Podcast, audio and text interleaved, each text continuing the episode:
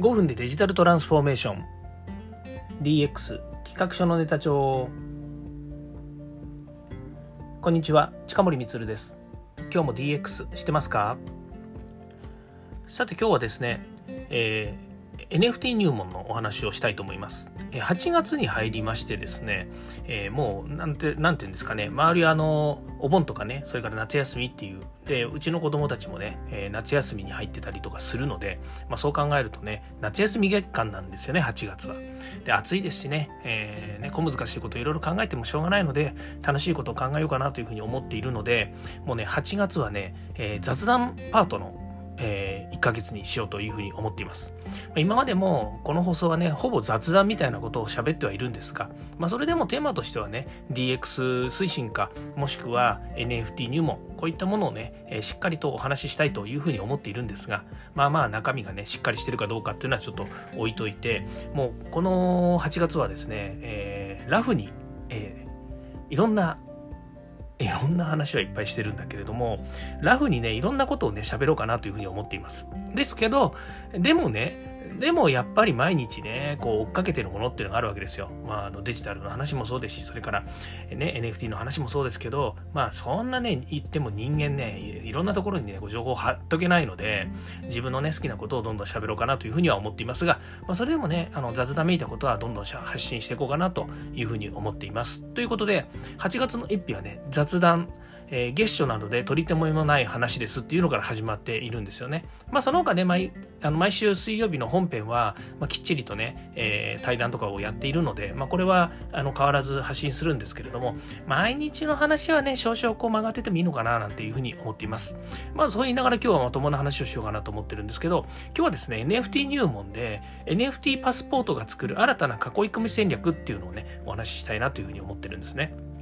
で、すでにですね、えー、NFT をやっている人であれば、あの、ペケペケパスポートとかね、えー、こういったものを、あの、ご存知の方いると思うんですよね。何、何、パスポートっていうと、あこれ、あの、知らない方にね、お話しすると、パスポートって、えっ、ー、と、国と国をまたいでね、またいで言うんですかね、国から国に行くときに、まあ、一つのね、えー、まあ、えっと、自分の身分証明という形で、こうね、えー、行けるわけですよね。で、まあ、これ、解釈すると、まあ、ある意味で言うと、なんでしょうね、その、スーパーの、えー、顧客カードっていうんですかね。まあ、そのポイントカードみたいなものと大して変わらないような気もするんですよね。で、まあ、時にはね、あなたはポイントカード持ってないからここでは買えませんよとかね、なるわけですよ。で、また方やね、クレジットカードとかっていうのになると、まあ、完全にこう身分証明の一つになっていますよね。ある予診枠、つまり、その人がちゃんとお金払えるかどうかとかね、そういったものをまあ厳密な、厳正な、厳正な、厳正なる検査に、厳正なる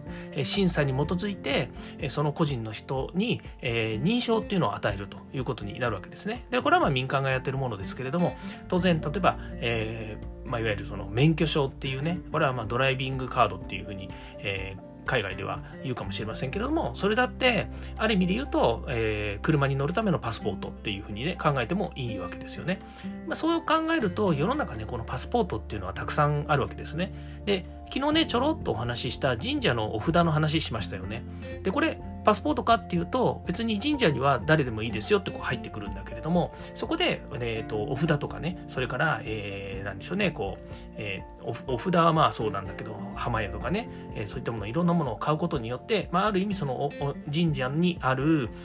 えー、気のいいものっていうんですかね、えー、ご利益がありそうなものっていうものをですね、身にまとえるというかね、えー、例えばそのお札とかをね、ずっとカバンに下げてたりとか、お財布の中に入れてたりとかっていうと、なんとなくこう気分がいいですよね。なんかいいことあるんじゃないかなとかね、もしくは悪いことに出会わないんじゃないかななんていうのをね、あのこう想像してしまうわけですね。まあ、信じるものは救われるっていうことがあるわけですよ。で、えー、なんだけれども、そのお札っていうのはね、まあ、バーンすると。1年に1回ね、例えばお焚き上げみたいなところに持って行って、えー、感謝をね、述べて、今年もありがとうございました。無事に過ごせましたということで、お返しして、で、感謝をして、で、それをまあ、焼焼くというかね、お焚き上げといって、えー、も燃やしちゃうわけです。それバーンっていうわけですよ。でこれはまあ、あの、えー、この NFT とかね、やってる方たちしてみると、あ、バーンなのねっていうので、おすげえなっていう話にはなるわけなんですけども、今度パスポートっていうふうにふうに観点からするとね、これまた NFT の中では、まあ、例えばどこどこの、なんでしょうね、えー、NFT をお安く買える権利がありますよっていうことで、ホワイトリストとかね、アローリストとか、まあ、ホワイトリストっていうのはちょっと言い方をね、えー、最近皆さん変えてるみたいなんですけど、まあ、こうあの優先購入権ですよね、まあ、そういったものが出るんですけれども今度パスポートっていうと、えー、もっと広いイメージでそのパスポートをあの事前に持っといてくれれば例えば、えーと、この NFT もこの FT もこの NFT もこのコレクションも、えー提携しているのでお安く買えますよみたいな感じになるわけですね。まあ、ある種のなんとかスーパーみたいな感じですよね。あの何でしょう、えーと、お安く買えるんだけれどもお安く買えるんだけどそのスーパーの、えーまあ、いわゆる会員になってないとお安く買えませんとかね、えー、入場できませんとか、まあ、そんなような感じになってくるのかなと、まあ、コストコなんかもそうですよね。コストコもコストコカードがないと中に入れないんですよね。あれもなんどういう基準かっていうとコストコカードを持ってるかどうかだけの話であって別にコストコカードにクレジット機能がついてないと入れませんとか、まあ、そんなことではないですね。えっ、ー、と決済するときに昔はアメックスじゃないと決済ができませんって言ってたのかな？なんかそんなのはあったかもしれないですけどまあ今どんなクレジットカードでもね、あ、そんなことないのかな？えまあどっかの、うん、わかんないです。どっか、うん、ビザかなんかに変わったか、マスターカードに変わったかわかりませんけども、なんかのカードで、あの、じゃないと払えませんって言ってるかもしれないですけど、まあそれでも、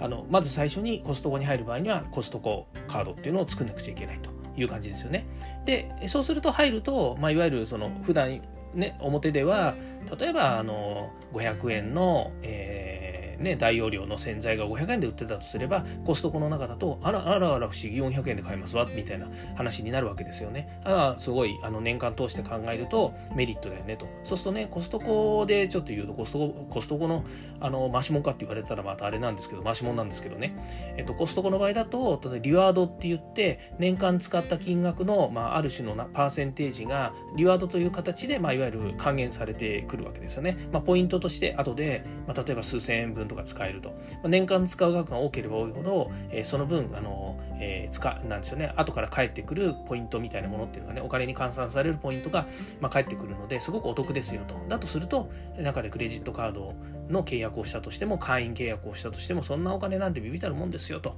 コストコ使ってくださいと。メリットだらけですみたいな感じになるわけですね。これがあの NFT の世界でいうそのコミュニティのパスポートっていうとねやっぱ同じように、えー、この NFT 安く買えますとかね、えー、もっと言うと、えー、先ほどのなんでしょうねそのリワードと同じようにね N えなんだその、えー、例えば、えー普段1個しか買えない1個しかか1個しか買えないっていうんですかね、まあ、1個買った NFT のコレクションのねなんかのコレクション1個しか買えなかったんですけどまあ、例えば10個買いましたとか、そういうふうになるとね、あなたは10個買ってくれたので、えー、まあ、じゃあ例えばエアドロップっていうね、えー、仕組みがあるんですけれども、あなたの NFT、まあ、お財布ですよね。お財布の中に、まあ、現金返しますよとかね、それから NFT 新たなもの返しますよとか、もしくは全く違うね、みんなが持ってない特別なものをプレゼントしますとかね、まあ、そんなことをしてくれるわけですね。まあ、そういうようにですね、えー、囲い込み戦略に近いようなことが、この NFT パスポートっていうのでできるんですね。で、NFT パスポートっていうのも、え、ー、と、まあ、パスポートというからにはですね、なんか形になるようなもの。まあ、これ NFT っていうね、視覚的にこうデザインされたものがこう来てね、結構かっこよかったりするんですけど、まあ、カードの形してるものが多いんですけどね、まあ、この、えー、パスポートっていうものを持っているんですけど、それも転売できるんですよね。まあ、通常、例えば、そうですね、現金で日本円にして考えると1万円で買ったものが、例えば価値が出てくると3万円とか4万円ぐらいで売れると。でもコストコカードって3万円とか4万円で売れるわけじゃないですよね。その個人が支給してもらって、えー、契約をするものなので、なかなかそれは転売できないんですけれども、この NFT のパスポートっていうのは、えー、またね、転売して価値、自分がそのこれには価値がありますよということで、まあ、あの自分がね、値付けしていいわけなので、で、それであのオープンシーというね、マーケットの中で売ったりとかっていうことができるわけですよね。まあ、こういうね、あの、あるある意味緩いんだけれどもだけれどもかなりそのなんでしょうね持ってることに価値があるっていうんですかね。持っていて置いておくと、えー、なんかいいことが降ってくるみたいなね。そういったこう NFT パスポートっていうやり方があるんですよね。で私も今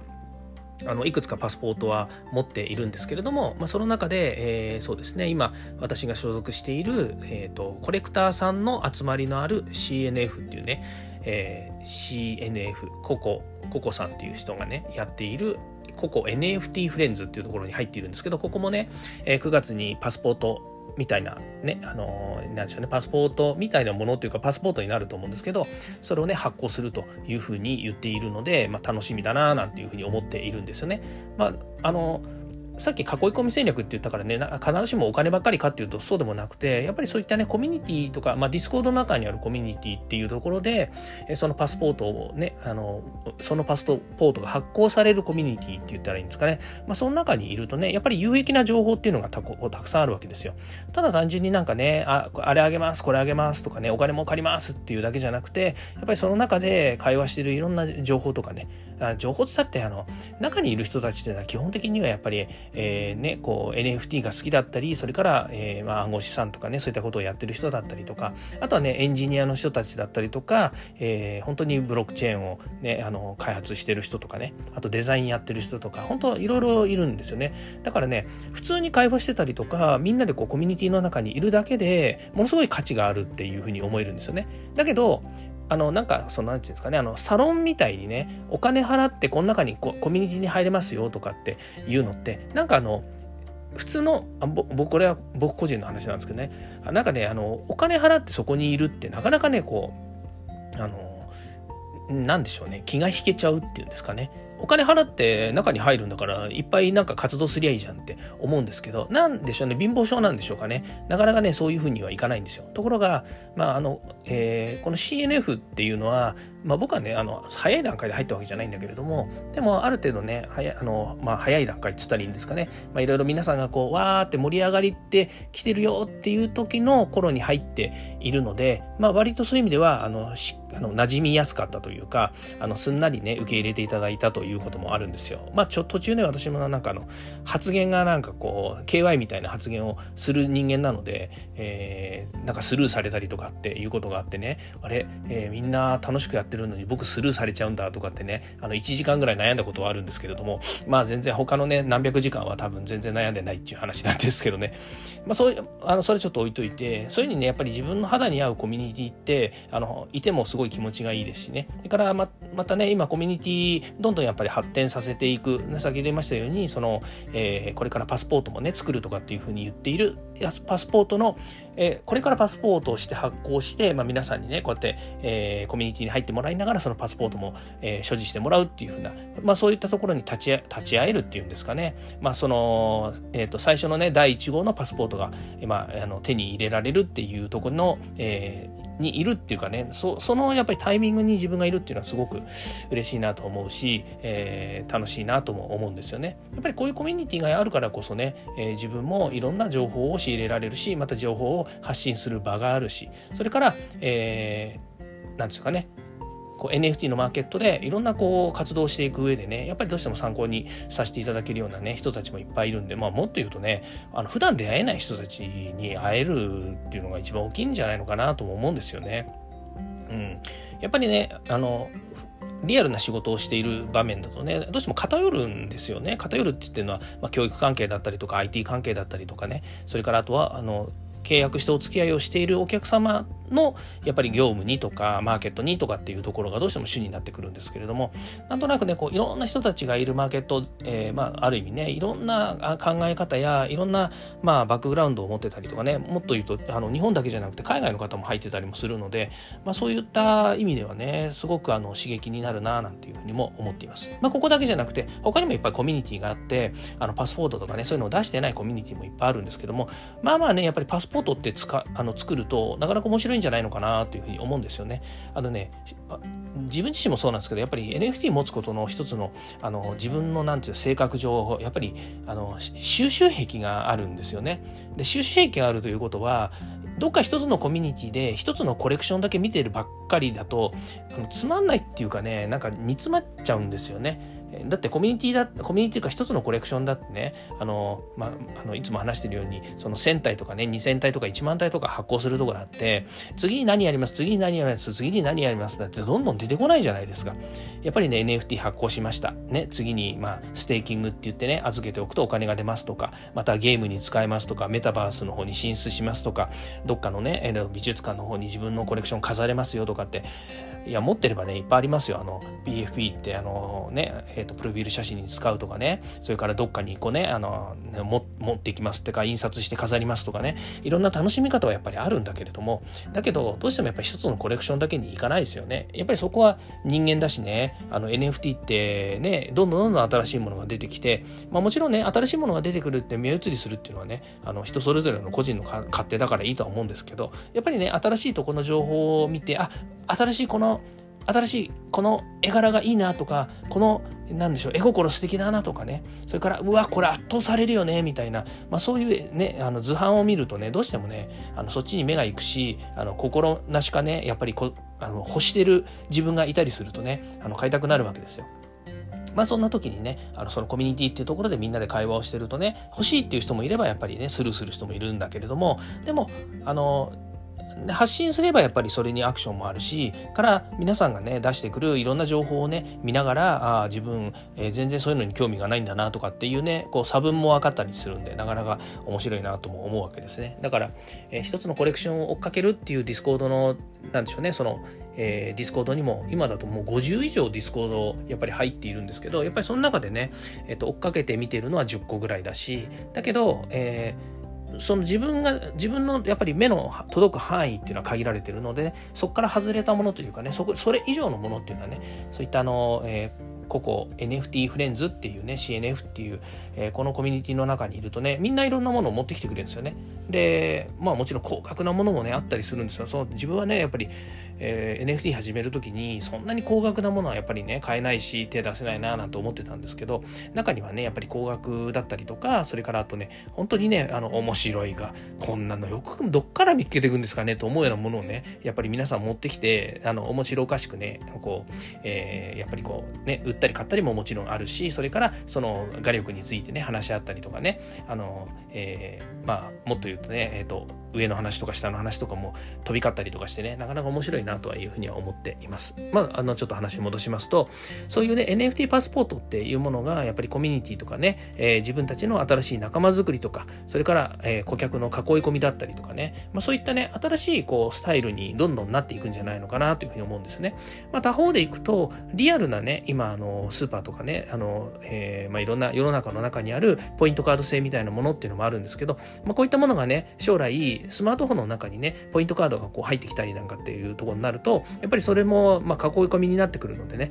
その中に NFT パスポートっていうのはねまあ当たり前ですけどねあのそういったものが出てきてね、えー、まあパスポートをね売買できたりしますよなんていうのがね、世にあるそのスーパーに来るねいろんなこうお客様がねじゃあこの NFT で決済してくださいみたいなね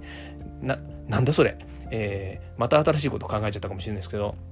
あの暗号資産としてね使えたりなんかするのかななんて。いやー面白いな。なんかそれってただ単にお金じゃないのみたいな話になってくるのかもしれないんですけどね。まあいいです。まあそんなようなね、ことができたりなんかするとまた面白いのかななんていうふうに思います。まあ最後はね、なんかまるっと、えー、今ある世の中にあるただの仕組みじゃんみたいな話になっちゃうのかもしれないんですけれども、それでもね、こう NFT っていうね、新たな切り口を活用して、えー、なんですかね、目新しさも作りつつですね、えー、お客様のサービスっていうものを作っていけると面白いんじゃないかなというふうに思います。で、この間たまたまね、あのちょっと話変わるんですけど、うちの、えーと、サーバーサーバーっていうのはあの、えーとホームページとかね、それからあとは、なんだ、e ラーニングとか、そういったものを預かってくれている会社さんがあるんですよ。で、その会社がこの間、あの、えー、3社ぐらいで統合したんですけれども、その会社の一つがね、なんとクリプトをやっている会社だったんですよね。まあ、いわゆる Web3 とか、からブロックチェーンとか多分やってるんだと思うんですよね。で、ホームページ見たら、どうもね、デザイン系の方をね、やってるんで、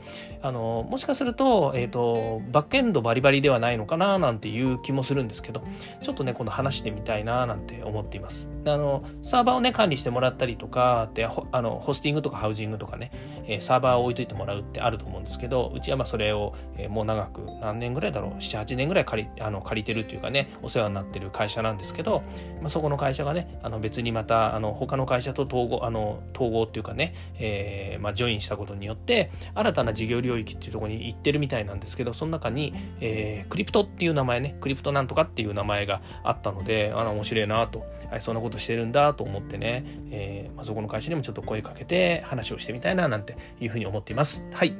ということで、今日20分も喋っちゃいました。すいません、長くなりましたね。まあ、でもですね、えー、こんな感じで8月はですね、本当ラフにいろんな話をしていきたいなというふうに思いますので、またお付き合いください。ということで、今日もこれで終わりたいと思います。聞いていただきましてありがとうございました。ではまた。